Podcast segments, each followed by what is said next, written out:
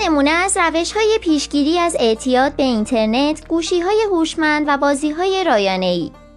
یک اگر برای فرزندتان رایانه تبلت، گوشی هوشمند و بازی های رایانه ای می خرید، سعی کنید درباره کاربرد صحیح و مذرات آن از متخصصین و مؤسسات علمی آموزشی معتبر تحقیق کنید.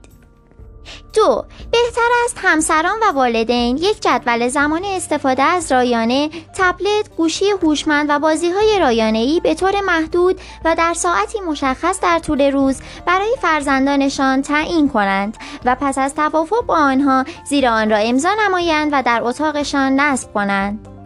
3. به صورت کاملا سرزده پیش فرزند و همسرتان بروید. رفتارهای غیرعادی مثل هل شدن و دست و پا گم کردن می تواند نشانه استفاده نادرست باشد. چهار اگر همسر یا فرزندتان مرتکب اشتباهی شدند آنها را سرزنش توبیخ و تحقیر نکنید تا فضای ارتباطی بین شما مسموم نشود بلکه به او کمک کنید تا از این اشتباه درس بگیرد و دیگر مرتکب آن نشود